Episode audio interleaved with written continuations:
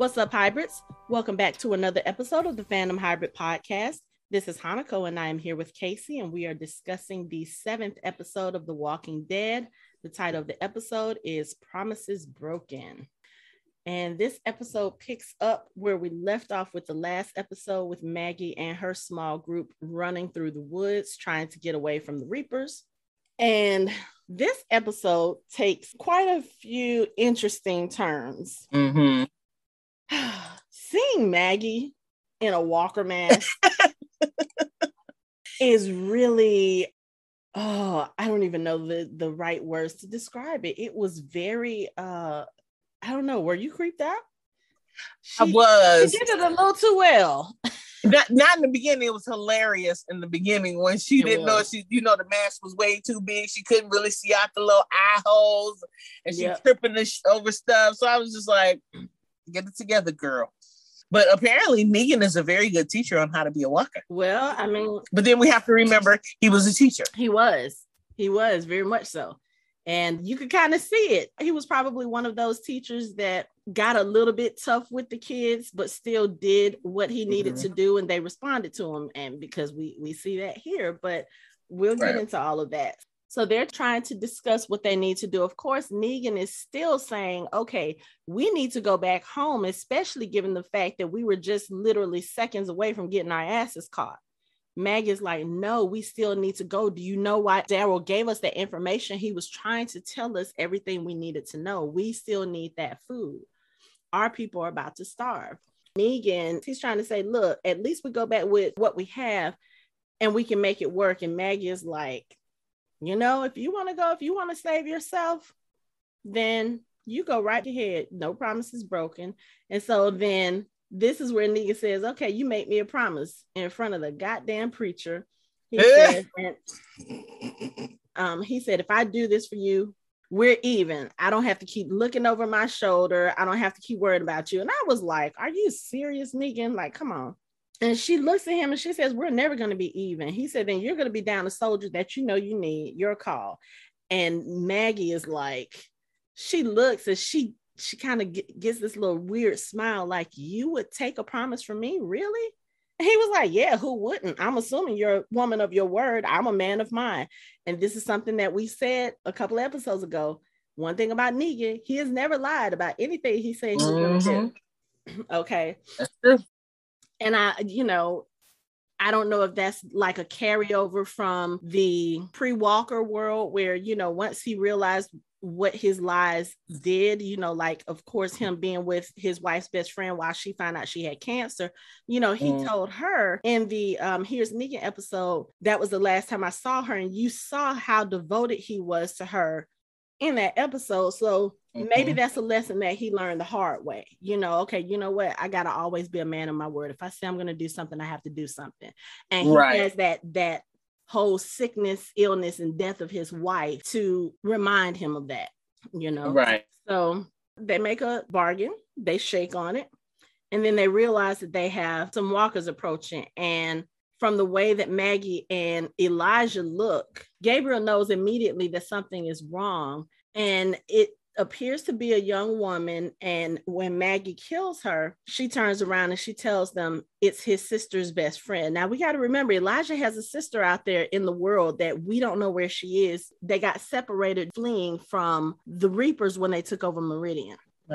So now they have other things to think about too, because chances are, if they are close, then the sister is close. And that's what Maggie says we have to get to them, you know, because now Negan and Gabriel see, and I think Negan, especially because of the way he looks, he's like, okay, you know what? Um, this is more than just about getting to the food for her. They still have people that are missing that they are trying to account for and trying to save if they can. So there's some other walkers coming in the forest, and what they do is they take these walkers and instead of killing them, they decide to capture them. You know, Elijah's getting ready to walk towards them with the knife. And then Maggie looks at him and was like, think we can find more? And i was like oh i know where this is going. So yeah basically a lot of the episode is negan teaching maggie how to wear the mask how to walk like the walkers how to herd them. And it was just really really strange because we dealt with the majority of the whisperers last season. We know there's a few strays that we found a couple episodes ago, but I'm like, are they about to introduce this whole concept of the whisperers again? But you have to think about it. It's so strategic. Like Alpha had her faults, but if you were a person trying to you know blend right. in and and and you know approach something get as close as you can without being detected i mean it, she kind of had a genius idea in that so it's just so creepy. why not use what you know oh. i know that part yes but you have to realize how effective and just like genius it is because with them being in that in a herd right. they can see what they need to see. They you know what i mean? They can get close without being detected because even though they're in this group of walkers you know they're looking at you know by the time they you know have enough to where they're able to start to approach right. Meridian you know for them they're going to get as much intel as they need to see. Right. Because you know once they do because like even with the whispers they would have those sacrificial walkers who would you know go up towards the front where they can still be blended in because mm-hmm. remember when they got stuck in the watchtower and they had to walk through yeah. look how close they got to the watchtower yeah that's you true. know and they were able to see everything that they needed to you know kind of infiltrate that and you know attack mm-hmm. so yeah i mean it's creepy that Maggie is in a damn mask. Something we never in season two. If you said at the end of this, Maggie gonna be walking around in a Walker mask, and you know, absolutely never would have seen it. No, absolutely not. But now we're here, and it's a genius way to find out about your enemies. You are, I mean, there are already dropped some knowledge that it ain't that many of them. Mm-hmm. You know, so if we can get the walkers to take out, you know, four or five, you know, there's less people we have to worry about fighting. So I mean, it's genius. Right. It's it's it's weird for us, but it's genius. It is. It is. But again, like I said, she she does it quite well. But uh-huh. I mean, like you said, Pope has her town. He has some of her people and they need to get them back. And you know, again, this is high stakes because Elijah has a sister out there, younger sister. We don't know how young, but just based on Maggie's description of the girl, she says Teresa was just a kid. So she's got to be at least a teenager, maybe, I would think. Yeah. So they got to find her. And so Maggie tells Gabriel that, you know, they have scouts everywhere, and Gabriel is going by himself to try to scout and see where they are, how many they have, and just kind of get the basics so they'll know what they need to do as a plan of attack. Now, I was kind of wondering about this because I'm like, Gabriel is hurt. He just got stabbed through his leg. He can't really move very fast if he is caught, but at the same time, it makes sense because Negan has to teach Maggie how to do the whole whisperer thing. Maggie has to learn. And Elijah is really not in any emotional state to go out mm-hmm. scouting right now, I don't think. Knowing that, okay, my sister could be close or seeing what happened to his sister's best friend, you know, it's probably in the back of his mind that his sister might be dead as well. So he's not the best person to go through with it. So Maggie approaches Negan and she just makes her one demand. She was like, I'm not cutting up anybody I know. He was like, That's fine. We only need three. And um, he makes a little joke because she's like, This is not supposed to be fun. He's like, Well, not with that attitude. I was like, Yes, that's definitely the teacher in him. You can see it. Absolutely. And it was funny.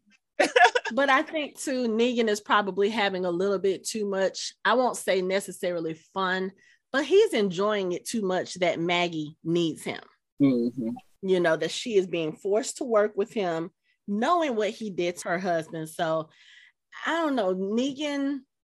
I know that that's his attitude, and he's not going to change the way he is for anybody. But I think he kind of needs to tone it down. He's not going. Though. That's just bit. that's just not in him. That's like trying to take the edge off, and then that ain't fun.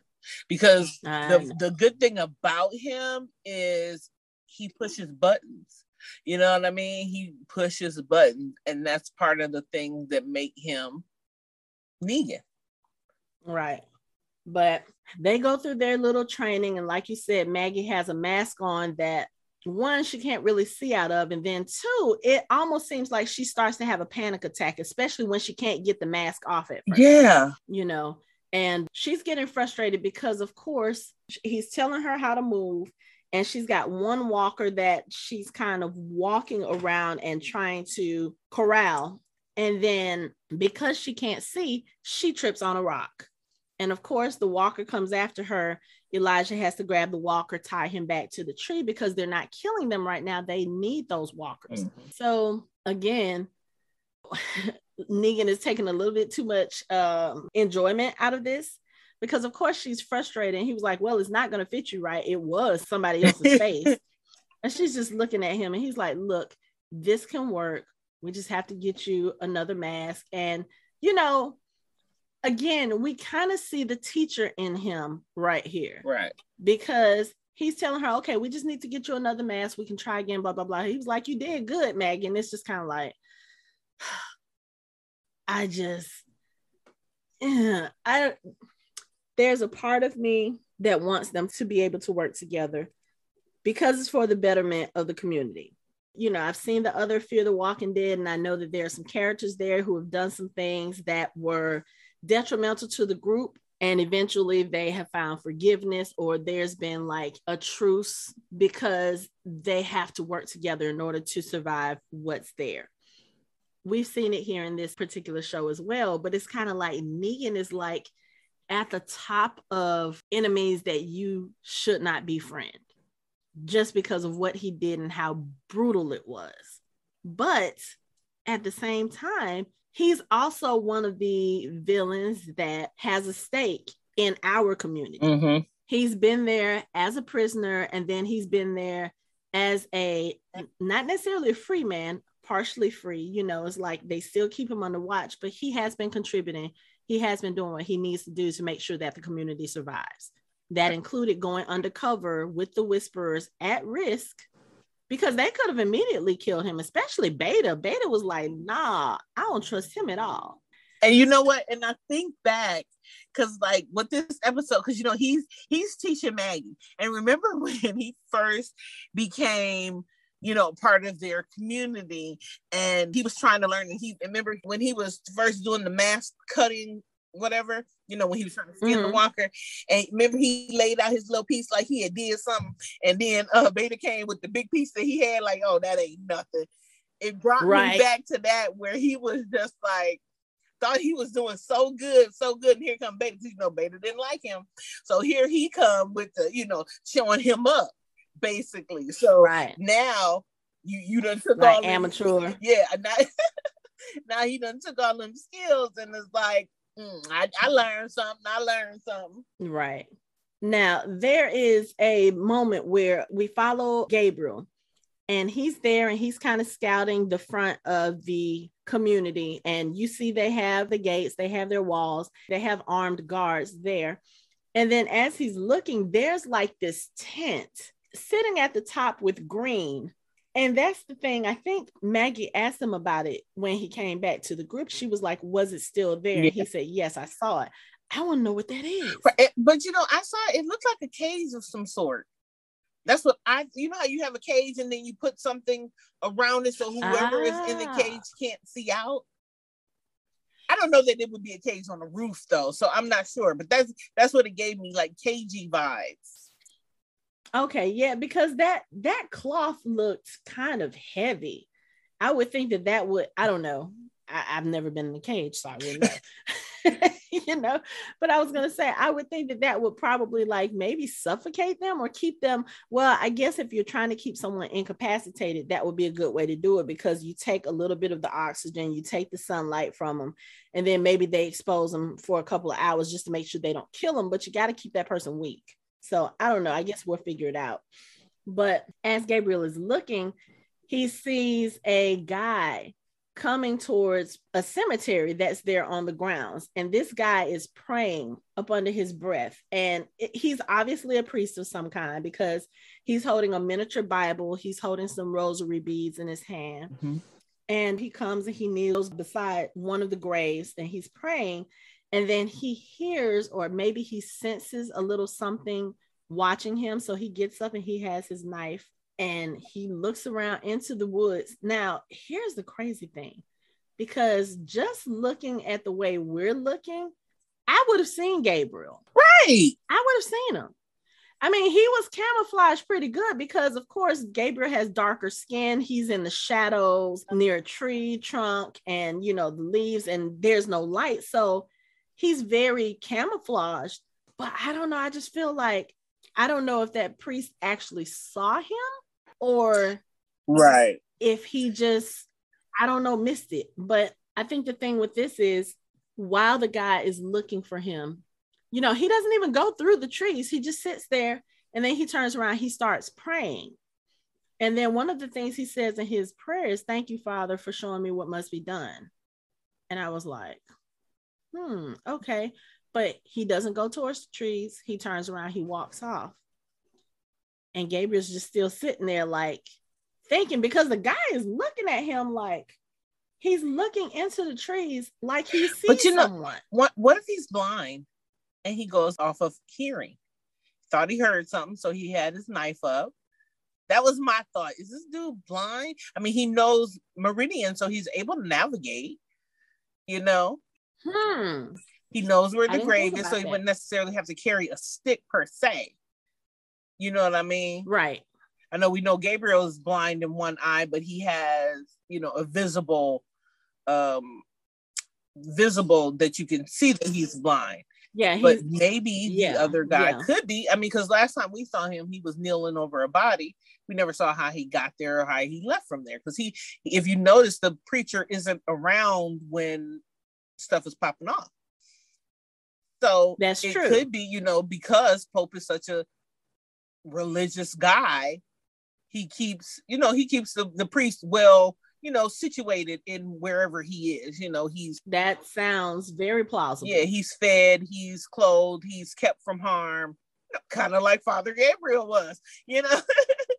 but you know, he's there, you know, because to Pope, I mean, with a name like the Pope, um, this is maybe like his right hand, you know, his, his religious figure, or maybe his person, you know, like your priest with your confessional, and he's that he's that confidant for him could be. Right. So he's protected at all times.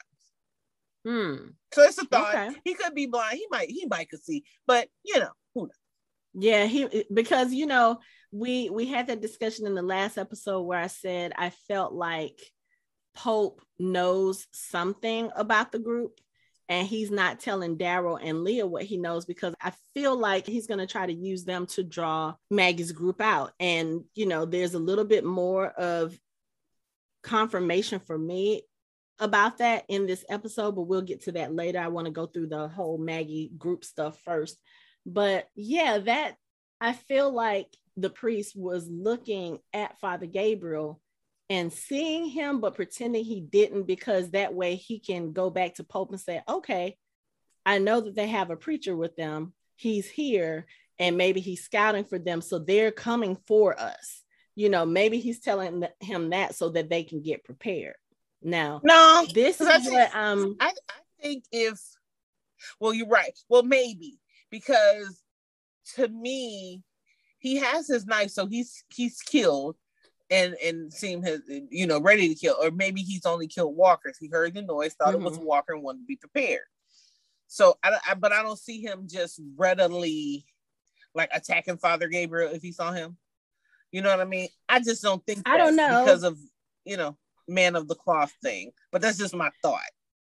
Yeah, I mean, I don't think he would, but just like I mean, think about it. Father Gabriel is a man of the cloth too, and he had instructions, or he told Maggie, you know, if he sees one one on one and he feels threatened, then he's gonna kill them. Mm-hmm.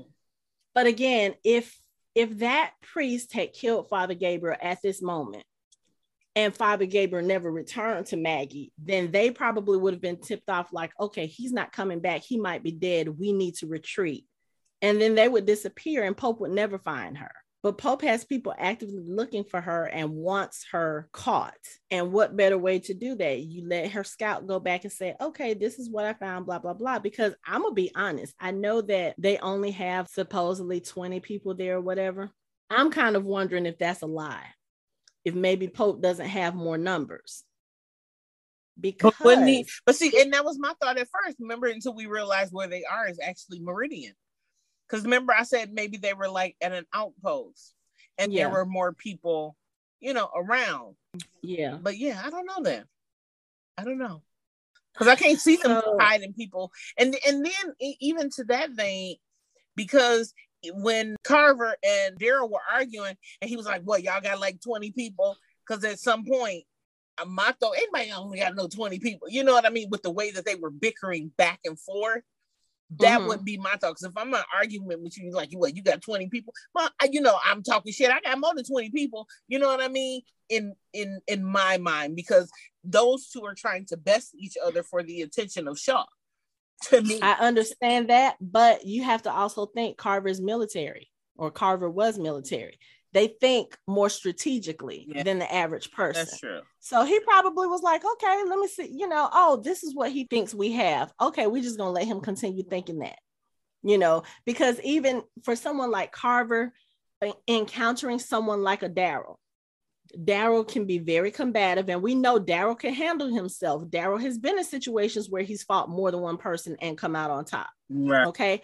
Anybody with any kind of trained eye can see that Daryl is no slouch. You may not like him, but you have to admit he's got some skills. Yeah, okay. Absolutely.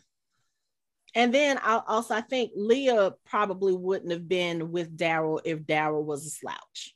Yeah. You know, mm-hmm. she knows that Daryl can handle himself. And like I said, they've probably had discussions where they talked about what happened to them in this world. He's probably told her about different enemies he's come up against. I doubt if he would have told her about the big ones because then that would be him admitting that he was with a full group. And like I said, I don't think he would have given her that much information. You know, saying that I'm looking for my brother, saying I have a small community, that's one thing. Right. Saying that you were with a big group, that's something totally different. Right. So, but I think they've I always, say, when talking to other people, I think they've always downplayed the size of yeah. where they are. No, not not even just now, anytime.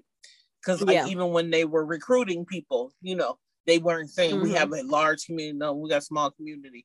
So I think they've always downplayed the amount of because uh, even back, you know, back at its peak when Alexandria was full of people you know yeah they never even still said you know we got this large group it's always they've always referred to themselves as a small group right but my thinking is that in that argument with Carver, listening to what Daryl saying, Daryl say, "Oh, you guys have twenty people, da da da da da. You know, they're here. This and you know, if I was Carver, I would take that information that Daryl just bit back at me and I would be thinking, okay, you know what? Why was he so detailed? Maybe he's trying to figure out what the layout is just in case he wants to leave. So he's trying to figure out, okay, how many people do I need to take out? Where do I need to take out? Where would be the best place for me to escape? That's what I would think hearing that come from Daryl. So do you think that they think he's there to like break Leah out? You know what I mean? I don't think that they think that Leah was part of his plan because he didn't even know she was there. You know, Leah didn't know where Daryl was. She just was like, Yeah, this was a guy that I was with a few years ago and he's gone. So I don't think they anticipated. It just happened to be coincidence, providence, whatever, that Daryl just happened to be the one that she came across. Okay, that their that their paths cross. So I don't think it has anything okay. to do with Leah. I do think that they think that Daryl still might be a spy trying to get information back to Maggie or trying to figure out what's going on so that if he escapes, he can take it back to them and they can come back with a greater show of force and take back the city. I'm not saying that that's the case, but if I was in their position, I would always be thinking right. defensively, you know? Right. So that that could be what it was. Yeah. Okay. So going back to Maggie and her whisperer training. so we see that what she's trying to do, they're they're trying to create a horde. They're grabbing walkers and she's putting them in this little pen that she's created. And as they're getting ready to have this sit down talk, Elijah looks at her and says, Has he changed? And Maggie says, We can't know that.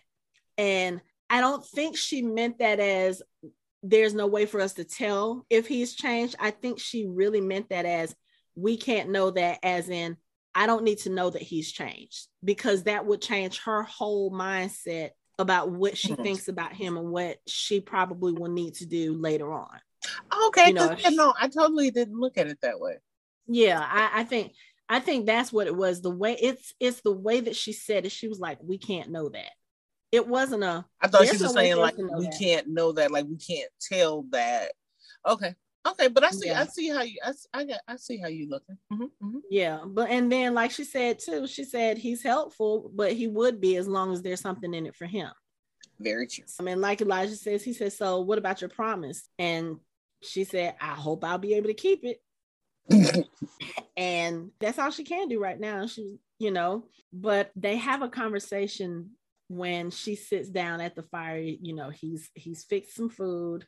They sit down and they have this conversation and he talks to her about what she's doing. And he's like you know i feel for you. I really do. And she was like why is that? He's like i'm not a robot Rhee. first of all the fact that he called her by her last name i was like that's weird.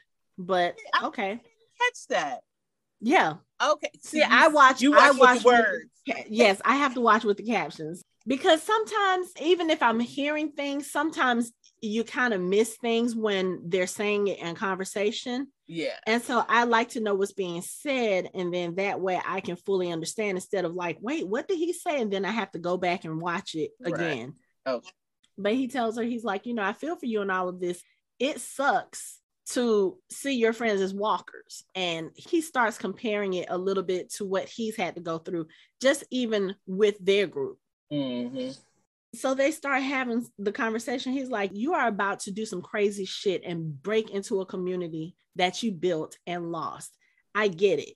And, you know, she was like, Your community and mine were lost in very different ways. And he says, You don't think I understand the losing side of a massacre?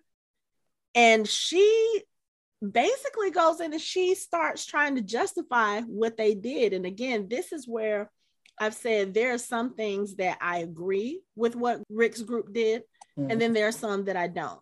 You know, one of the things that she says was there were no children at that satellite station, and he says, "Then where did Aaron get Gracie?" I was like, "Whoops." That part. I knew it was going to come up. That part. I knew he figured it out. And so here's the other thing too. As many people as Negan had in his outpost, that means that he was mm-hmm. aware of what was going on with his people. You can't just have a child named Gracie and then this satellite outpost gets shot up, the baby disappears, and all of a sudden Aaron has a daughter named Gracie. Like he didn't even change the name. But we also know that was because Rick felt guilty about it because once he realized that the person he killed, you know, that, that, person baby. that he killed. Right. She, he was just trying to protect his child. He wasn't, and I think he said as much like, look, I don't have anything to do with this. And Rick killed him mm-hmm. anyway and he had he had a baby. The other thing is Negan starts pointing out to her, you know, those people that y'all killed, they had friends, they had girlfriends, they had people that cared about him. And she kept saying they didn't have families, they didn't have children. But you didn't know that when you went in there and killed right. everybody. You just saw it as you had no way of knowing want to make a deal. Right. Just no way. I mean, no way at all again, Negan does make a lot of sense in some of the stuff that he says. He does. And I think one of the things that Maggie is going to have to do is she really is going to have to come to terms with the fact that, yeah, y'all may not have been in the right when you did that. Especially considering you took that on for a community that was being led by this asshole of a jerk. Greg.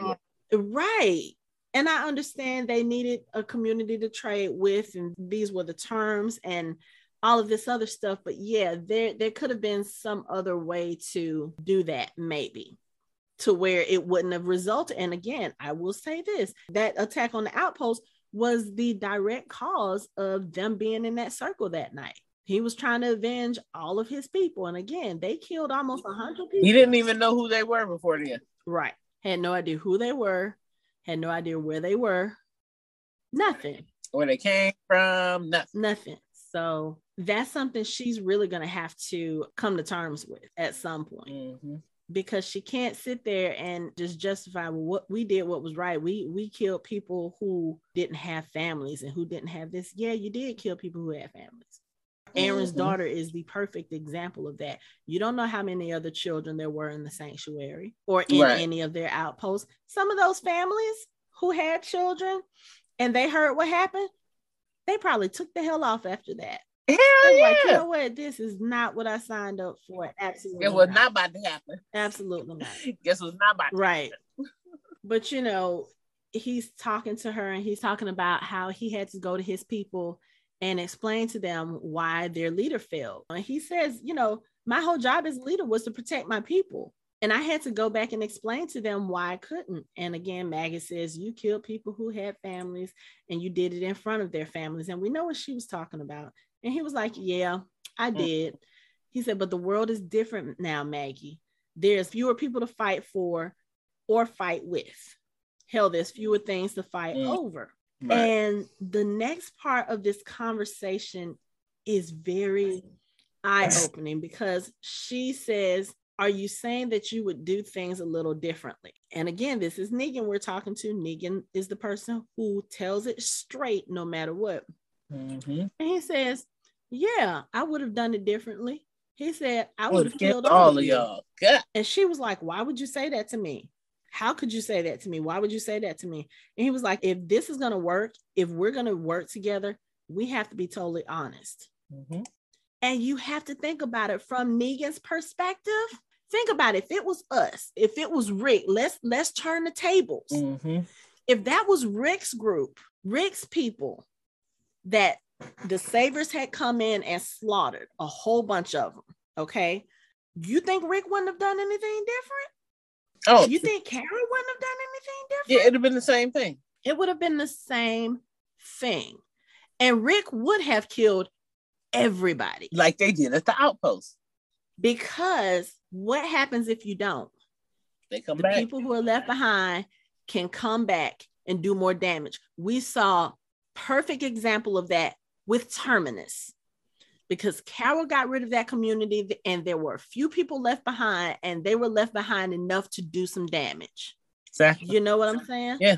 When they had to kill Negan, all at the church. Right. If you think about it, Negan has every right to think, in hindsight, I probably should have killed all of y'all because guess what? Because he didn't, he lost his whole community. Yeah. He lost everybody. He lost everything. So if you're him, if you're in his shoes and thinking, okay, what could I have done differently so that my community would still be alive, my people would still be alive? Because again, Negan is an asshole. We all get that. But Negan did seem to he understood.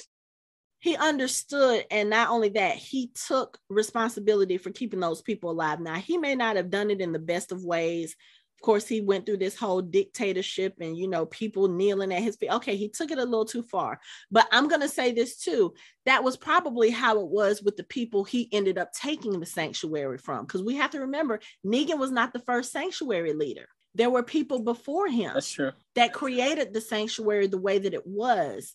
And he ended up having to fight because he, I remember him saying something a long time ago about the way that those people were treating the people in the sanctuary and that there had to be a plan that they stepped up and took it over. And that's what we heard when you know the people at sanctuary dwight and some of them were talking about going up against negan. Right. like oh well he took it. We can take it from him. Right. But he's always felt like okay i have a responsibility to take care of these people. And of course now these people are all dead because you showed mercy to a group yeah, you killed two of their people, but you left some of the strongest of them alive. Of course, he couldn't have known that at that point. Right. He probably figured it out with Rick, but uh, of course, without Rick as their leader, what would they have been able to do for him? What do you do? You break down the leader so that the leader is doing what you need to do, and then the rest right. of the community will follow. That's true. But yeah. If he had to go back and do it again and kill them, he probably would have, without a doubt, because then in that case, this would be a whole different world. Negan his people would still be alive mm-hmm. and he wouldn't be looking over his shoulder all the time, at least in that sense, for who's coming for him. That's true. So he makes a point, but again, that's true. Maggie, don't ask things if you don't want to know the answer to them. But it's true. Right. The honest truth. If you don't want to know the honest don't ask Negan. Especially when talking to Negan. Yes. If you don't want to know the honest truth. Yes, because Negan is the one that will give it to you straight. No chaser.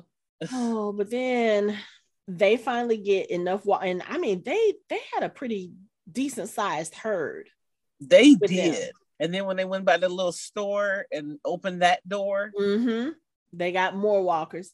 So it's interesting because you see them, Maggie, Negan, and Elijah are walking with the herd. And then they actually get to, I guess this is a back part of Meridian, and they open up doors. They open up some doors there. It's like to a warehouse type building, and a whole bunch of walkers come out. So I'm like, okay, were these people from Meridian or were these just walkers that Pope's group just, I don't, I don't think I see Pope's group hurting any walkers. So I'm assuming that they probably put people in the community into that building and probably killed them or whatever. It was uh hammered from the outside. Yes. So somebody like, locked the doors up. Right. So I don't know if if they killed everybody inside or if somebody inside just happened to die and then it just kind of steamrolled from there. But they add a considerable number of walkers to their herd. And as they're walking, the camera starts focusing on a young girl and immediately i already knew. It was a young black girl. You can see her hair. Her hair is very natural in the afro. And elijah happens to turn to look. And from the way he looks even inside the walker mask we know that this is his sister. And you can hear him start crying a little bit and maggie just kind of grabs his hand because she realizes. And that just broke my heart so bad like she was a kid. But you know, yeah. now Maggie and Elijah have even more motivation to Absolutely. take Pope and his people down. That was just so sad to me. But yeah, so they have this huge, large herd and they are walking towards Meridian. And when I looked at the size of this herd, I was like, I'm looking at the whispers. That's what it looked like. There was just so many of them. Exactly what it looked like. But, but to think it's only taken three of them to herd that large ass herd. Mm-hmm. Three. Yeah. So yeah. So Pope's gonna have some problems. Understatement. Let's move to the whole Leah and Daryl situation. So we already know that they are, I want to say, kind of sort of pariahs in the group right now. Not like publicly so, but people are treating them a little bit differently. You, we can see that right. in the episode. So right. when we first see Daryl in this episode, he's kind of walking through the grounds and he passes by this um there there's one of the reapers and he's coming out of this room that's got a locked door. And when you look at it, there's a whole lot of food in that storage room. So this is really what cemented to me, okay, this is Meridian after watching it last week and seeing the walls, seeing that food, I was like, okay, this is Meridian. This is where they have all their fresh stuff stored because you could see like fresh vegetables. They were in bins. It was very mm-hmm. organized. So of course, Daryl's trying to mm-hmm. look in a little bit to see, and he's asking the guy, he's like, "Yo, do you need some help?" And the guy's like, "Nah, I'm good." So Daryl offers him a cigarette, and they start smoking. And I thought, I thought Daryl, that was cigarette weed. No, I did. I'm like, because I, I say, is he smoking a joint? No, I think Daryl's just smoking a cigarette. Because if you think about it, for someone like Pope's group to smoke weed, like I don't smoke, I've never smoked, but I know people who do. And I've seen how they are. That ain't. I don't think they be. I don't think they be ready to be uh, at their military best. That's true. That, if they are high. That's true. So, but I did think that it did flash through my mind. Can you imagine Daryl high? That would As be, if he that ain't already a... laid back. He'd be laid to the floor. but as they're smoking, I really thought that Daryl was about to attack this dude. But I was like, no, he wouldn't do something that stupid because you're inside the walls. He will automatically be the suspect. He would kill his ass on uh, immediate. He wouldn't make it no. Right. So I'm thinking he's just trying to maybe build some rapport with some of the people so he can find out what's going on. But they get called to the front because some of Pope's guards or soldiers have returned. And of course, they aren't able to find, well, okay. They say that they are not able to find Maggie's group anywhere. I think this was a lie. I really think this was a lie. And I'm gonna tell you why. So they come in, they tell Pope that they can't find her, and he um you know, he fusses at them, and of course, Leah, you know, she takes up for them. She don't put jumping her ass and girl, shit. She get up like, shut up.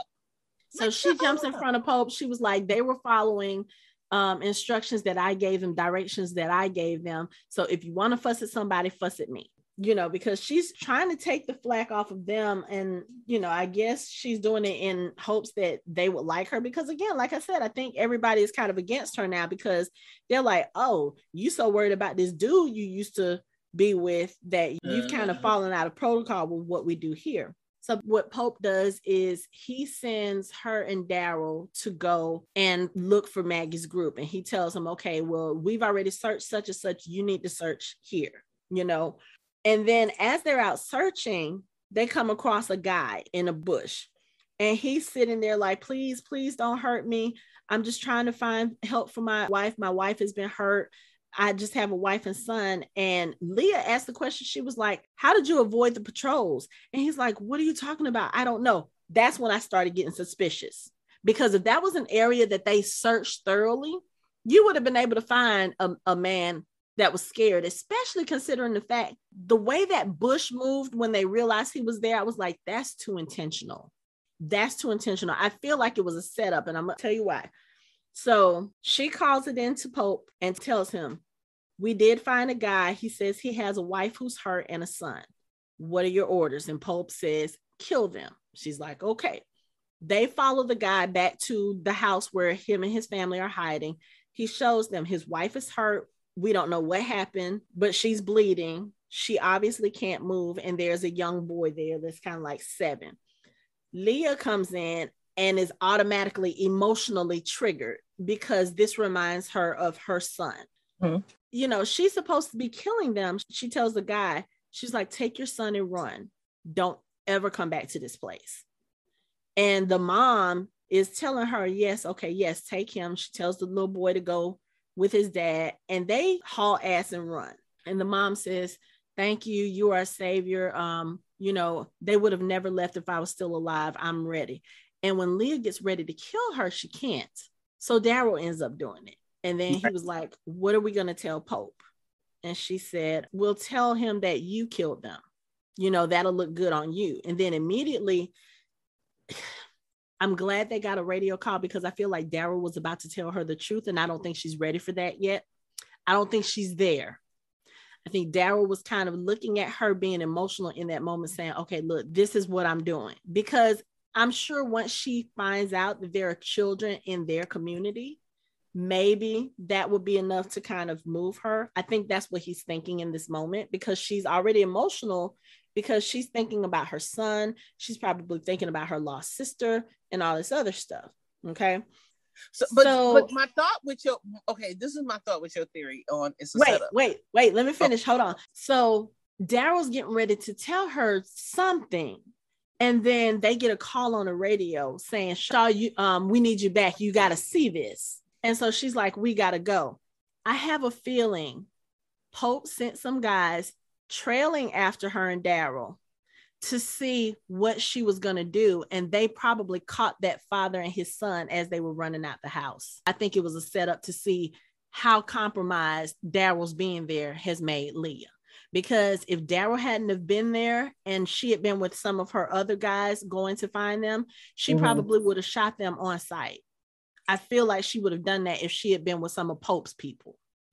Mm-hmm. But because she was with Daryl, and that was that one thing that she shared with Daryl. I don't know that Pope knows this, but Pope seems like the kind of guy who knows how to emotionally manipulate someone. And I feel like that's what he did. I feel like he sent her there and set that whole thing up. They probably found the uh, father and mother and son and were like, okay, you know what? This is what we find. He's like, no, leave them there. I got an idea. And then sent Leah to deal with it and probably sent people to follow her and Daryl to see how they would react and what they would do.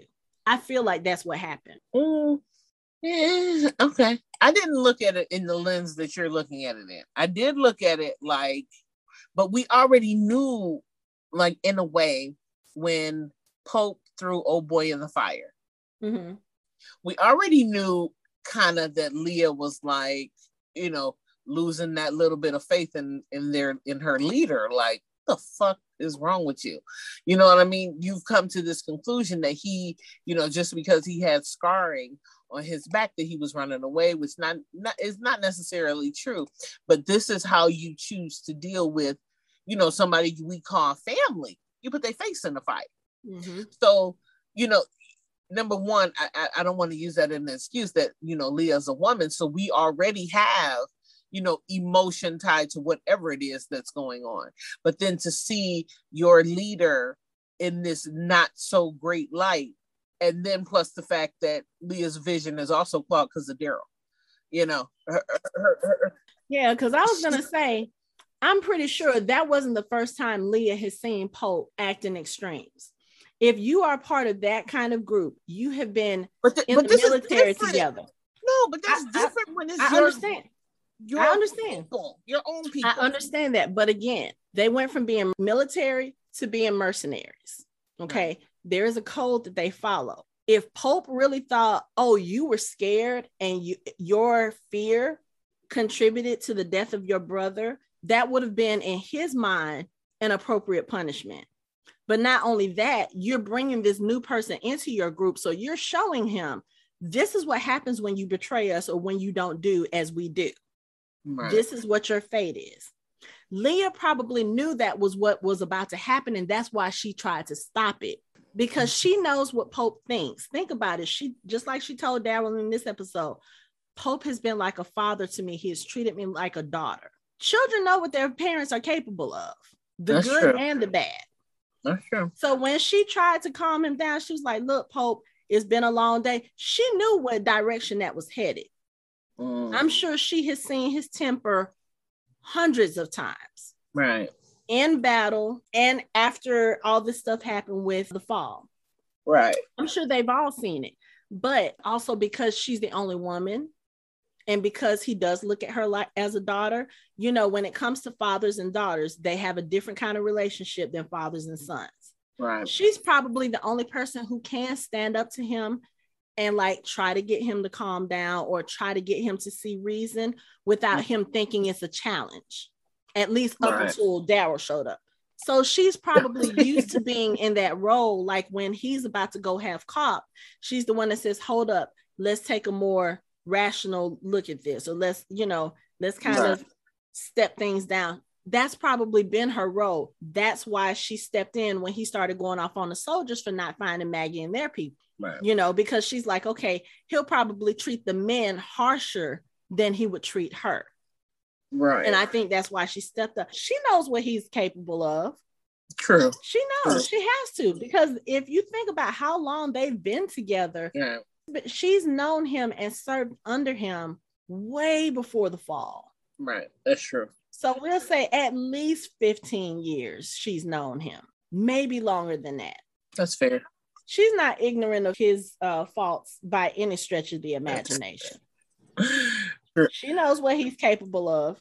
So, yeah, that's why I think he did that whole thing as a setup. Yeah.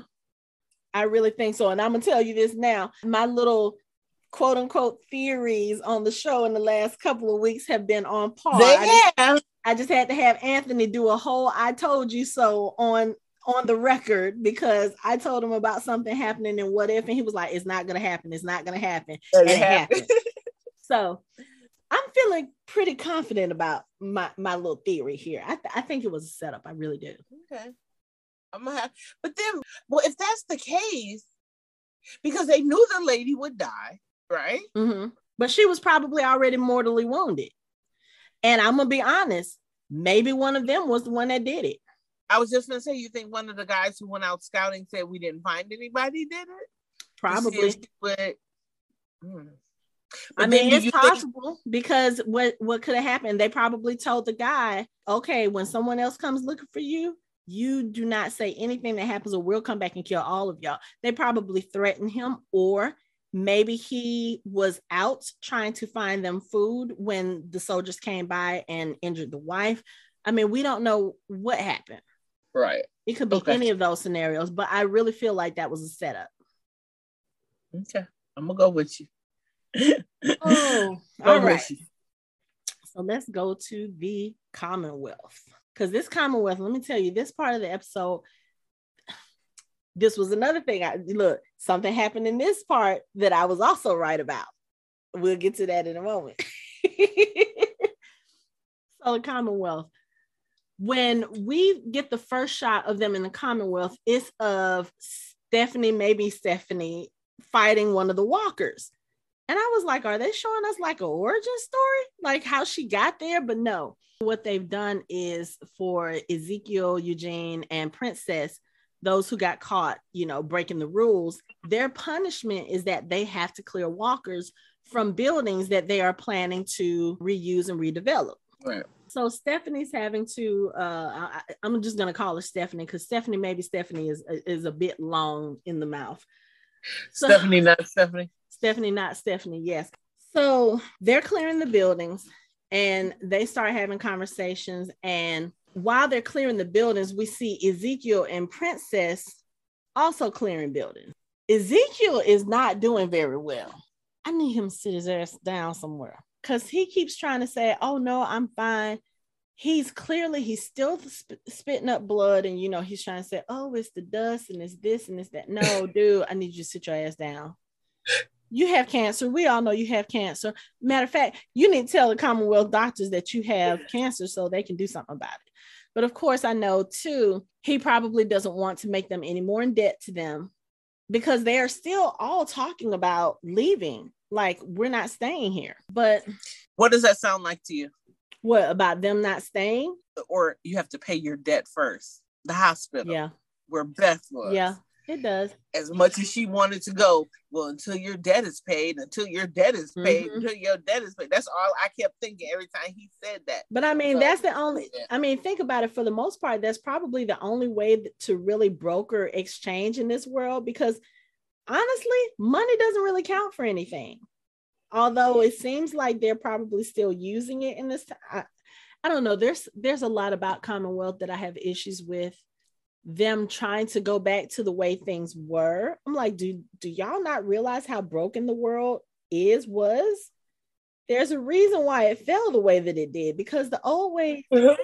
needed some revamping, needed some work. But we'll get we'll get into that. So, like I said last time we talked about this show, they did have to give some truths about their community because that's one of the things that was bargained.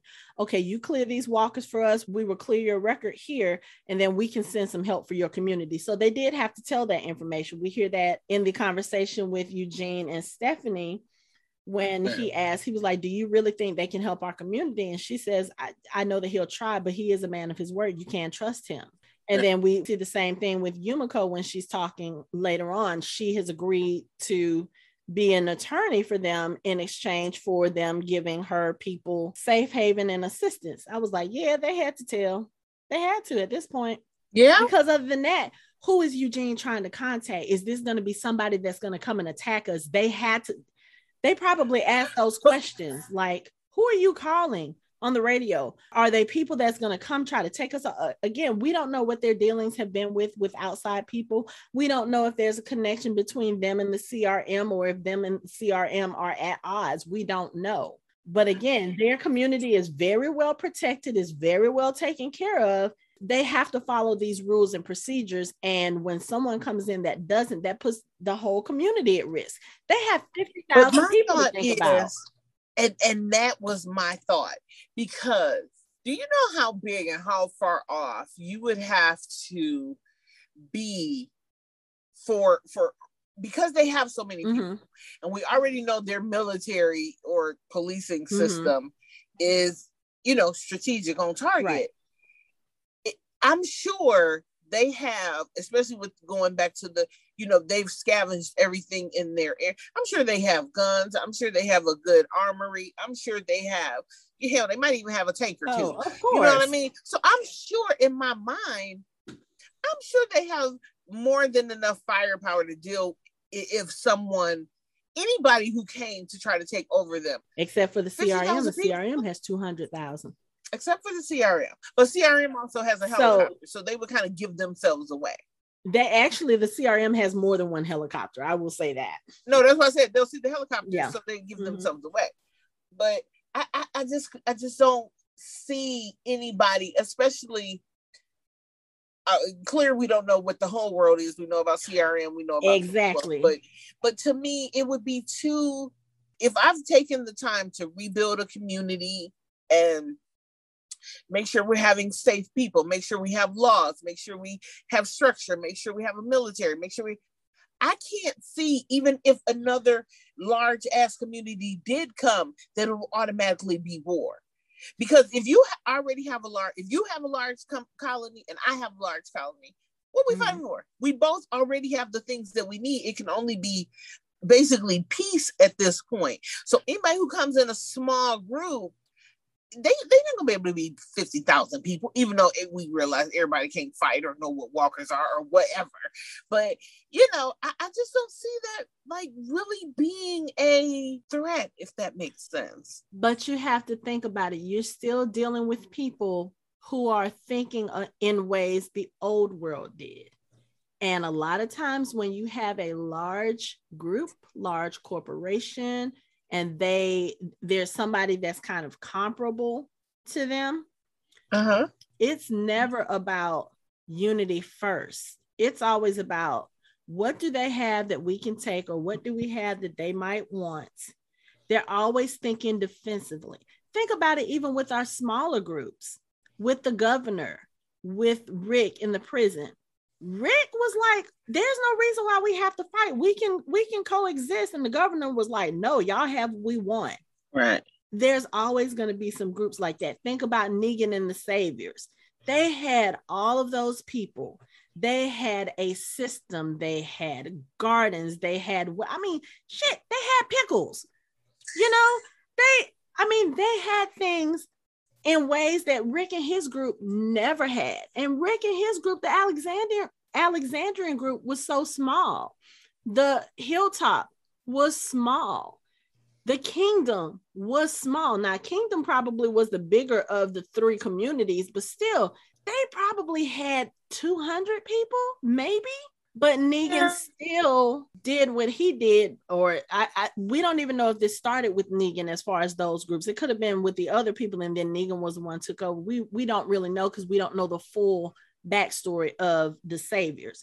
Right. But I mean, think about it. Negan was conquering communities and saying, okay, either you serve me or you die. Same thing. Yeah. So if you have this group with 50,000 and you have this other group, first of all, where did this group come from? Even though it's only four, where did y'all come from? How did y'all know how to find us?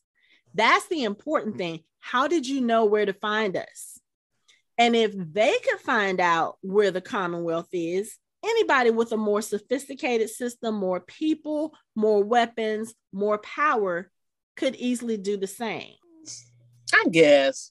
You have to be proactive in stuff like this, especially if again, we don't know what they know of other communities outside of the Commonwealth. Right. We know that the CRM is huge. And we only know that mainly from Fear the Walking Dead and The Walking Dead World Beyond. Mm-hmm. You know, Walking Dead World Beyond is where we found out exactly how large the CRM is. Right. Okay.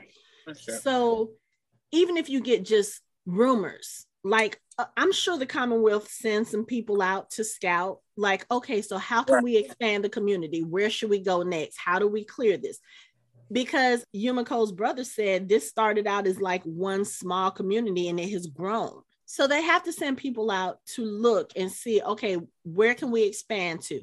I'm sure they've come across others they've probably heard things or maybe even seen things i'm sure they've probably seen a helicopter go by once or twice like what the fuck is that you know what i'm saying right well, they probably know that there are other large communities out there, or they could just be thinking, hey, if we were able to build a community of 50,000, who's to say somebody else wasn't?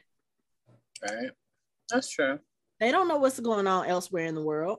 That's true. Definitely don't.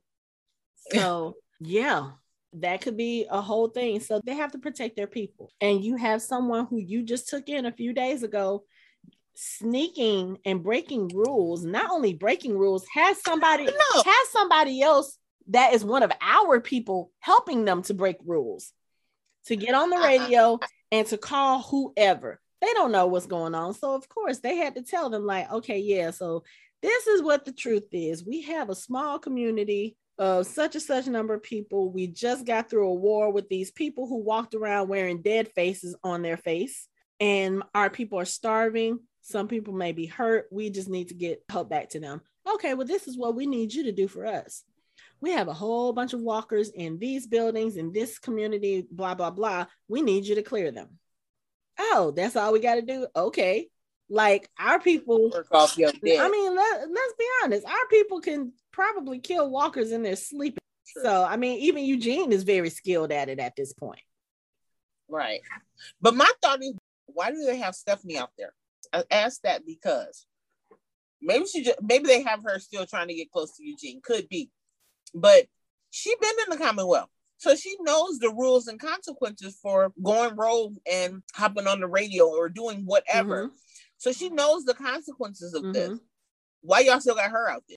Because so she, she has to be punished and her punishment probably would have been worse than theirs, but we have to remember what's the dude's name? I can't think of it right now. The really creepy suit dude. Remember, he kept them from being banished. Remember, he had to talk to whoever he needed to talk to to say, okay, you know what? Let's not banish them. Let's use them to our advantage. And unfortunately, Stephanie probably would have been punished too, or they're having her in there as part of their facade to keep her getting close to Eugene, if that is what they're doing. Mm-hmm. So let's talk about this a little bit more because as they're clearing this area and basically trying to tell Ezekiel, you need to sit your ass down and go to the doctor. The guards come through with this guy and his girlfriend, and they're taking them I don't know, they're taking them through this area. And we find out later to this like pavilion where they're having a picnic. So while they're doing this picnic, Eugene and Stephanie have been told to go clear this area because again there have been some other things that's happened we'll go into that with yumiko and her brother okay so here's here's where i have to come through with my i said this was going to happen they put yumiko in that position to have her search for her brother because He's a thoracic surgeon. He did not tell them he was a thoracic surgeon. And we get that admission in this episode as well, where he tells them they cannot find out that I am a doctor, you know, and he says it's worth it because he gets this little bit of freedom. He gets to live life the way he wants and not the way other people's dictate. Right. And he literally tells Yumiko, you can't tell them I'm a doctor. And she's like, okay, I won't. I don't even think she was thinking about the fact that that was how she got in there in the first place. Like, oh, I told them I had a brother that was a surgeon here. Because literally, as soon as she says, oh, I won't tell them, here come the Commonwealth Guards and they're taking him away. I knew that was what they did. They used her to find out who the surgeon was. I knew it. I called it. I said it was going to happen. Yeah, because because even when they were sitting outside the little cafe and they were talking, and he and he asked her then, he's like, "Yeah, you can't tell anybody." I like the life that I have, you know. Mm-hmm. I don't want to disrupt what I got going on. But and I said the same thing. I'm like, but she already told them I have a brother who's a doctor. And then even when she was when she got her assignment or whatever, and she talked to the mm-hmm. guy and she was like, I'm looking for somebody. Mm-hmm. Even then she was like, he a doctor. So you know what I mean? So it's like you don't tell everybody on the way in, hey, I'm looking for my brother here, doctor. Hey, I'm looking for my brother here, doctor. So then once they see, okay, because the first time she met him, you know, she, I'm sure they're keeping tabs on them. So the 1st time mm-hmm. she seen him, she went to the bakery.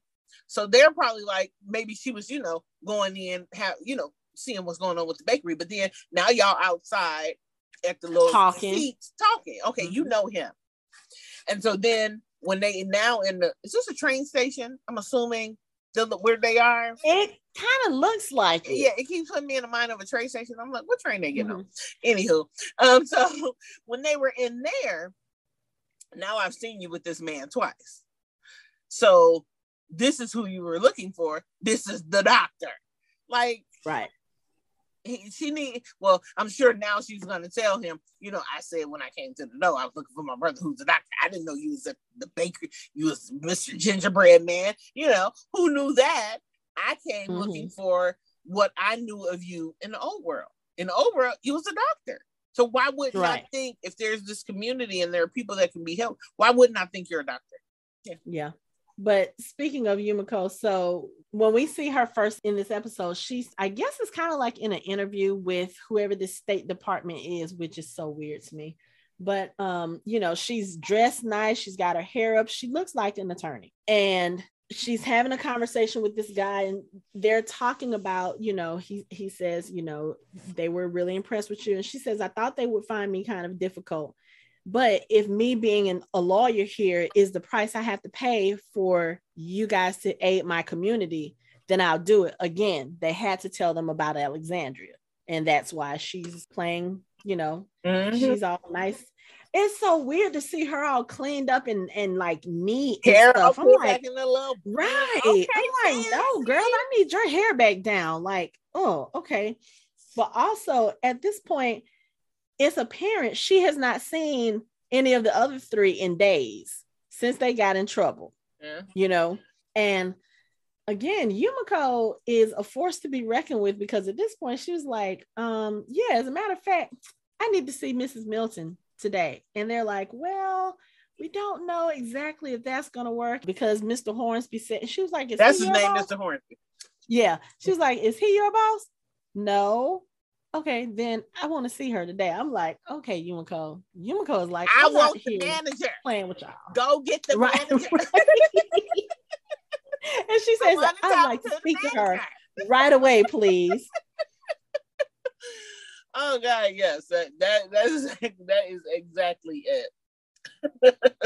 you know, and she does. Okay, so she does get a meeting with Mrs. Milton, and as she walks in, the girl that we think might be the actual Stephanie is at the desk. And I mean, they have a working telephone system and all this other stuff. Good, clean so books.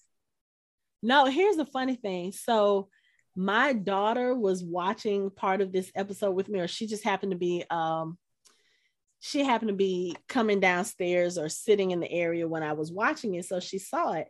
You want to know what bothered her the most about that whole scene? What? She said, Hold up. She said, So this is zombie apocalypse, right? I said, Yes. She said, Clearly, that girl sitting at the desk is a person of color. She said, Because she's not white. I said, Yeah. She said, why the fuck she got straight hair? they might have straightening combs. Right. But she was like, she said, so we're in a world post apocalypse and she still has to fit the aesthetic of to be professional. You have to have straight hair. She was so bothered by that. She was like, oh, this world. I said, well, you know, I didn't even think about that, but it makes sense. But okay, yeah. I said, but you know what? one thing we have learned about the Commonwealth, the Commonwealth is all about putting up facades. Hello. That's what they are. They are a facade. Yes, I realize that they're doing that to kind of keep morale high, to keep these people safe, and to make them not aware of the things that's going on outside of their walls. But yeah, it's a facade. Mm-hmm. That's not the way the world is anymore. Mm-hmm. Yeah, so Ezekiel does get some help and then um, as Yumiko comes to find Mr. Hornsby because she's demanding to know where her brother is, and you know, he starts laying out his terms. This is what we need for you to do, and blah blah blah. Um, and you know, he tells them, Yeah, we're gonna help your community, but we need you to do something in turn for us. Which we knew that was going to happen. So, like I said, they send Eugene and Stephanie, not Stephanie, to go clear a section of their wall or their area and they come across this dude and his girlfriend who are in the pavilion making out and then there's walkers coming up towards them. So eugene and stephanie not stephanie they go and they start killing the walkers and this dude gets pissed and starts saying all these disrespectful things to eugene. Now the way that he was talking of course okay so he is very much privileged white male smells of money, even though I don't know what kind of money. So I figure he had to be somebody important. I said, Oh, I said, he's probably related to Miss Milton. That's what I thought. I said, because the way that he's acting, do you? And Stephanie's like, No, do you know who that is? Blah, blah, blah. Because what happens is he starts going off on them and I forgot what he did, but Eugene ends up punching him. And I was, like, I was like, good for you, Eugene. But something tells me that was not the good thing. That, that was, was not, not, a good thing for you to do. Right. That was not, not a good thing for you to do. So of course the guy, you know, Stephanie is like, Do you know who that was? And blah, blah, blah. While Yumiko is waiting for her appointment with Miss Milton, there's a phone call, and the secretary says, I'm sorry, Miss Milton can't meet with you. Someone just attacked her son. I was like, Oh, here we go. I died at that moment. Like, he, he wasn't bloody though. And look what you did to my girlfriend. She saved your girlfriend, boo. Your girlfriend almost got bit by she you should have let her bite. Should have let her bite. Cause you clearly don't who was that before that didn't realize it was somebody who didn't realize how extremely dangerous the walk was it Aiden? It was Aiden.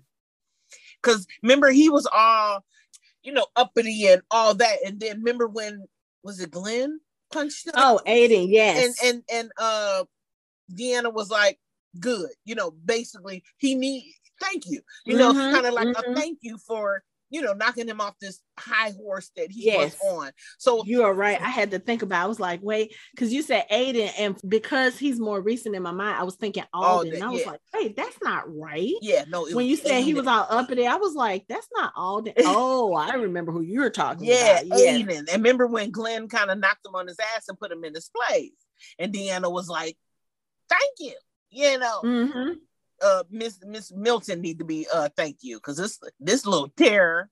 Didn't I say all these kids need a whooping? Girl. Here's the bad thing. So while Eugene is reading this boy for filth, and I was all here like, yes, Eugene, give it to him, get in his ass about how stupid he is. Like, he's clearly one of these kids that has never been outside the walls, he probably grew right? up in the Commonwealth because he looks like he has to be like maybe early 20s, maybe. So he spent most of his life behind the Commonwealth walls. Probably wouldn't know how to kill a walker if he needed to. Probably mm-hmm. doesn't know the mm-hmm. first thing about walkers. So when Stephanie kills this walker that's next to the girlfriend, did you notice that some of the blood got in her mouth? I did. So I'm like, okay, either Commonwealth is about to have a problem or Commonwealth is about to have a problem. But it's gonna have a problem. That from from what I saw, it's gonna have a problem. And then of course, you know, they lock Eugene up. Mr. Hornsby comes in, and Eugene, like Eugene does exhibit a lot of bravery in this episode, but of course, we know Eugene has never been good for being locked up, for being secluded, mm-hmm. for being in those kinds of positions. Mm-hmm. And this is exactly, I guess, what they really needed for him to be in because this is when Hornsby can really come in and get what he needs. Yeah, make his demands. So he's like, okay, you can either sit here and wait to be punished, or you can tell us where where your community is. And right before he walks out, Eugene says, wait. And I was like, okay. So we were talking about, you know, Rosita being in Commonwealth armor. We've seen that promo. So this is probably what's going to happen. They're probably going to go to Alexandria and they're going to bring them back. And that's that's the thing. Eugene is like, look, I just need to guarantee my community safety. And honestly, if the, if the Commonwealth go to Alexandria and see what kind of shape they're in, they're not gonna. Uh, they don't seem to me like they would be the type of community that's just going to go out and kill people, unlike the CRM, but slaughtering whole cities. Girl. But like I said in the last episode, Alexandria has some strong people there. The fact that they have gone through everything that they have gone through and they are still sitting there fighting and preparing to fight and trying to rebuild. Anybody else, they, they should have moved on. Alexandria is pretty much gone, but they're still fighting for it. So, yeah, at this point, but they wouldn't be able, they wouldn't all be able to leave. I, they wouldn't all be able to leave Alexandria. Why not? No, because Maggie and them still out there. Oh yeah, yeah, okay. They're coming, you know. So every yeah, we don't know how long it's gonna take to true, you know, to for them to get there Maggie and them could be back by then. I mean, Maggie has a whole horde with her right now. They're about to retake Meridian, but I don't know. Maybe again, like I said, I feel like that priest went back and told Pope that they are still out there, and I have a feeling he's probably preparing. Now, I don't know what he can do against the whole horde. I doubt if he has enough people to take on that whole horde, but absolutely not. Yeah, but I don't know. I don't know if I see I don't know if I see Meridian standing after this because if you're you're taking a whole horde that direction, there's gonna be some damage. Something's gonna happen. Yeah. But the other interesting Well, the food won't get damaged since it's locked up. Right. Which will be kind of moot point for I mean, it'll it'll negate everything that they went through, all the people that they lost. I mean, Maggie lost all of her people except for Elijah. Mm-hmm. So here's the interesting thing about the Commonwealth and this uh, Miss Milton's son. This is something that I read the other day. Again, Casey and I have not read the graphic novel, so we don't know anything about the community. But this boy, this impudent little whatever that Eugene punched in the face, he is the person that kills Rick Grimes in the comics. Really? Yep. Okay, yep. I didn't know that. I didn't either until yesterday. And I was like, that little shit killed Rick Grimes? What the fuck? So yeah, I'm I'm curious to see how this storyline is gonna proceed and move forward, and if they're right. gonna have somebody else be the person that he kills, because in this show, Yumiko has taken Michonne's Commonwealth storyline because in the comics, Michonne actually finds her daughter living in the Commonwealth. Right. So Yumiko finds her brother, which is cool but I want to know who's going to be that figurehead that ends up in this conflict if they are actually going to go with that part of the comics. Again, I haven't read it, so I don't know. Aaron. I don't know if I want to say Aaron, but I mean, Ezekiel is not looking good right now. That's true. So I'm kind of wondering, and if I'm not mistaken, I think I'm trying to remember. I think Ezekiel was one of the people that was killed in the Whisperer War or yep. something like that. So, yep, his head was on a pike. So I don't know. It's just interesting. I just oh, you know, the Commonwealth. It just it looks like a fairy tale for our people, especially given everything that they've gone through and you know what they've had to do in the last 10 years but i don't know i just still don't i don't know if i trust it hell no i just don't don't but I will say this I probably trust them more than I trust the CRM at this point. And I'm just waiting to see. They have to bring the CRM into this show at some point. You can't keep giving us the helicopters season one, season this, season yeah. eight, and not explain that whole thing. Now, if you watch Fear the Walking Dead, you get a little bit more. World Beyond, you get a lot of the CRM because the CRM is the main antagonist in right. that show. Right. Which we need to talk about as well. But yeah, I'm just kind of like, I I don't know. The Commonwealth just they sketchy. They sketchy as fuck. I don't know. Yeah. It, it, it's it's I don't know.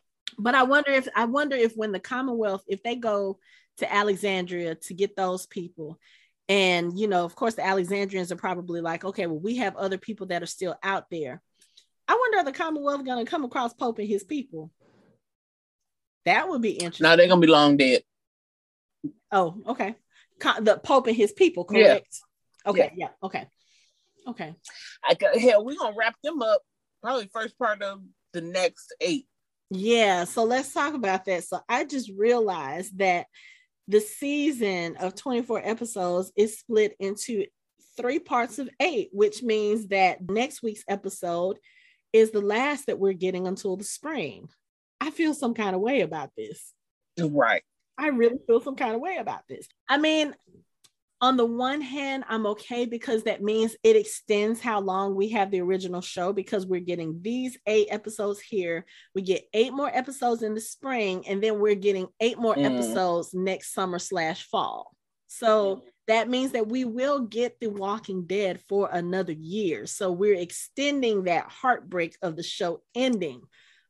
But at the same time, you mean to tell me that now I have to go months before I get new content, I feel some kind of way. And yes, we will have, you know, we have The World Beyond, which started last week. We have um, Fear the Walking Dead, which will start next week for AMC Plus members, but the you know the actual show is starting on the 17th. But I'm just like, y'all are gonna see. So you know, so you know they're about to leave us on a huge ass cliffhanger. You know that's about to happen. You know that's about to happen. Because that'll be the episode that come out tomorrow. Yes. That comes out tomorrow for AMC Plus people. So it'll be next week, the 10th, I think, will be the last episode actually airing for everybody else. Oh, okay. So we'll have to go from next week until whenever. You know they're about to leave us on a big cliffhanger. A good one a really good one. A really good one. I'm a really feelings. good one. I'm in my feelings, but okay. Don't be in your feelings. It's gonna be good. I know. Real good. But there's just so much like there's so many questions we're gonna have. I already know this. And I'm like, y'all gonna make us stew on this for months. If it leaves now, it comes mm-hmm. back well after the Super Bowl. So February. Probably, yes. And that gives us eight weeks February. That'll probably take us March into April ish. Mm-hmm. And then how big of a break would they take? You think they wait till October again? I don't think they wait till October. Maybe towards the end of the end of the summer, kind of like they did with this one, because we started in August this time. So maybe August, September ish. For the last two months. Yeah. That's it. That's it. So, or m- maybe what they'll end up doing is they'll start it so that those last episodes would air, that very final episode would air maybe right before Halloween because the show premiered on Halloween, remember? Ooh, yeah. Now, next year, Halloween. yeah, so next year, Halloween is on a Monday. So maybe they'll do it so that it kind of has that symmetry and they'll air it on the 30th so that it's literally it ends the way it began. Yeah. yeah. I don't know. Yeah. I don't know. I just that would be so much for us to think about yeah. over the break. But it'll give us a chance to go back, rewatch the episodes, kind of examine them in a new way. Because one thing I always find out, so we always talk and record the show. And then as I'm editing and I'm listening back to some of the things that we're saying, not just on this show, but on other episodes, you know, on other shows that we've reviewed on the podcast, as I'm listening to the things that we're saying, I'm like, oh, wait, I come up with new thoughts and then I remember something differently than I did when we recorded about oh, it. Wow. And I'm like, oh, I wish I would have said that or you know, so that'll give us some time to kind of reevaluate the episodes and see what's going on. It'll give us some time to go and have some more fun. Casey and I are going back to Senoia tomorrow. We're actually going to do the walking tour with Senoia Rick, who is this okay, y'all. Senoia Rick. When we first saw him, we we saw him when we went to our very first Nick and Norman's viewing party together, Casey and I. This was back in 2019, I believe it was. And this yeah. guy walks in and he's walking around and he is the spitting fucking image of Rick Grimes. Super spit. Like I have photos of a yes, I have photos of us with him. He looks exactly like him, but he is also one of the tour guides for Water Tower Tours, which is where we booked our tour. So he's going to be the guide on our tour tomorrow. Like we specifically were like, we want to do a tour when he's leading. So they actually got back to me and they were like, okay, well, he's available on that day. So if you guys want to do it, we got we got you. Yay! So we're gonna do the walking tour. We're gonna go to Nick and Norman's. We're gonna have some fun. We're gonna try to do some video. I have some new equipment that I want to try out. So we're gonna try to do that. And maybe, you know, I don't know. We'll we'll we'll put some fun stuff together. So, Absolutely. Um, and then I think yeah, and I think we'll probably end up doing that maybe a couple of times for Fear the Walking Dead and um, World Beyond if they do the viewing parties for those as well. Because those shows, I think, I, I really think that by the end of all of this, I know they keep saying the shows are not going to cross over or anything, but I'm almost certain that you really can't do anything. Like, I, I feel like you can't introduce the CRM into all of these shows and they not connect. I mean, like we said, Jadis is going to be in the world beyond now. She was in the right. season two trailer. So there has to be some kind of connection. If Jadis is there, that means that Rick is somewhere in that world. So I think they're just telling us stuff because they can't tell us stuff. Right. But for them to say no, Rick Grimes is not going to show up in the world beyond. Yeah, but Jadis is there. Fuck y'all. I don't believe you. Right. or, or she has feel. some type of clue as to right. Cause I, I can't see them just having that whole thing, bringing her back. The viewer and fan response to her what when she was in mm-hmm. that damn trailer everything i read was like oh my god pollyanna oh my god jadis oh my god oh my god oh my god oh my god so there right. is no way you can bring her because that's when she left she hasn't been back since remember right so, because she left with rick exactly so there is zero way you can explain anything she's gonna have to have a conversation with somebody you know, when I came here 10 years ago, or, you know, the man I brought, mm-hmm. something. Because yeah. we know at some point Rick got out. Because how did his stuff end up on Bloodsworth Island? So at right. some point, Rick. Unless that was a part of CRM too, because that was a big ship. That could have been something they were using to get a- across the water, trying to find other things. Because think about it, we found that stuff in Virgil's area, the the area, you know, the island that Virgil was living on. And how did he lure Michonne there? He said that they had military grade weapons. Well, when she got there, the military grade weapons were gone. And remember, Virgil said they had been attacked. That sounds like some CRM bullshit if yeah. ever I heard anything. and like we said, Rick was probably again paying off a debt because Rick was near death when Jadis took him on the helicopter. They probably patched him up, fixed him, and were like, okay, you have to do this for us because we took care of you, because we because we saved you. And then not only that, if Rick if they have talked to Rick and Rick knows that they are looking for a cure, they are trying to make a cure for this whole zombie illness. Rick is probably like, okay, you know what? My family probably thinks I'm dead anyway. Let me do this so that we can save the world and then I'll go back. He could very well think that. Do you think he has amnesia? Remember, he got blown off a bridge, dumped in the water. could be. He might not remember you know specifics but he remembers enough to know that judith is you know to to remember her or even to and see that's the thing too because when he drew that picture when we saw that picture of the phone oh yeah. Judith okay, she so was yeah, older. she was older. She had the straight hair. He drew her with straight hair and he drew her with his sheriff's hat. So i don't know if he has amnesia or if maybe he has seen her in at some point. They do travel by helicopter, you know. Maybe he snuck away to see how they were doing, saw that they were okay, and left. I don't know. Because she was a toddler when he blew up the bridge. She was still like four. True. He had been gone about six years when we saw a more grown up Judith. True. So he could have amnesia or he just could be in a, a, a space where he's like okay they are trying to save everybody. And if they can do that then my family is saved regardless. So let me you know that could be the case.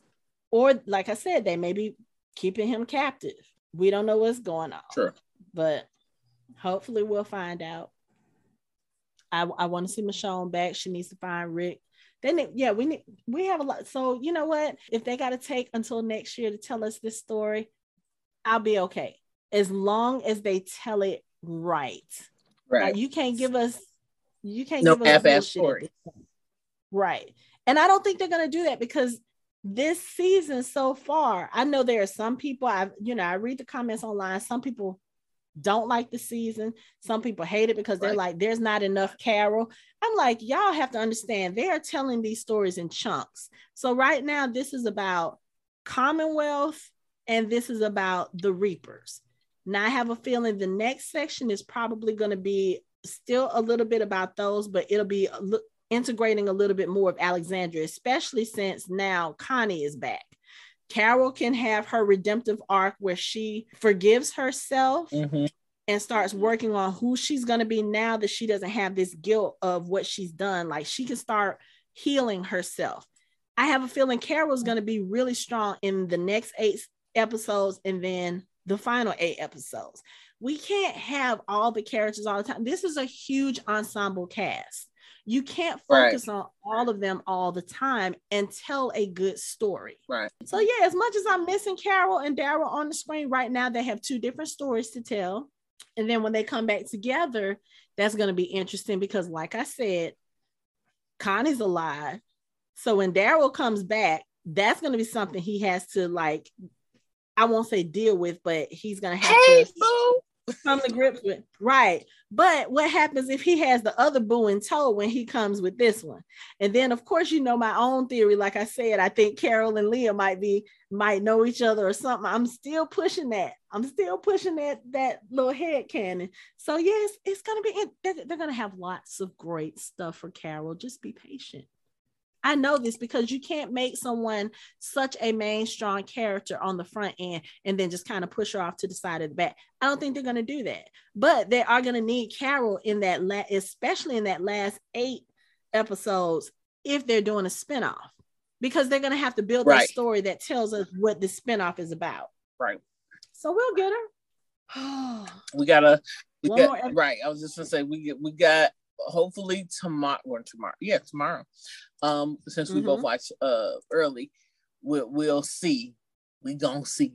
Us gonna see. yeah us gonna see us gonna see so we'll get that and then like i said we'll have we'll have a break on the main show we are going to start covering world beyond casey has made great strides in her fear of the walking dead watching Yep. so we should be able to cover that on time and so the walking dead coverage is going to continue it just won't be the main show but we will be covering the other shows Casey and I are going to be going to Senoia and doing those things and having fun and talking about that. So we'll still be okay with The Walking Dead after this last episode airs for 2021. But just stay tuned with us and we will keep talking about our favorite zombies and favorite zombie killers. But for now, that's it for our show.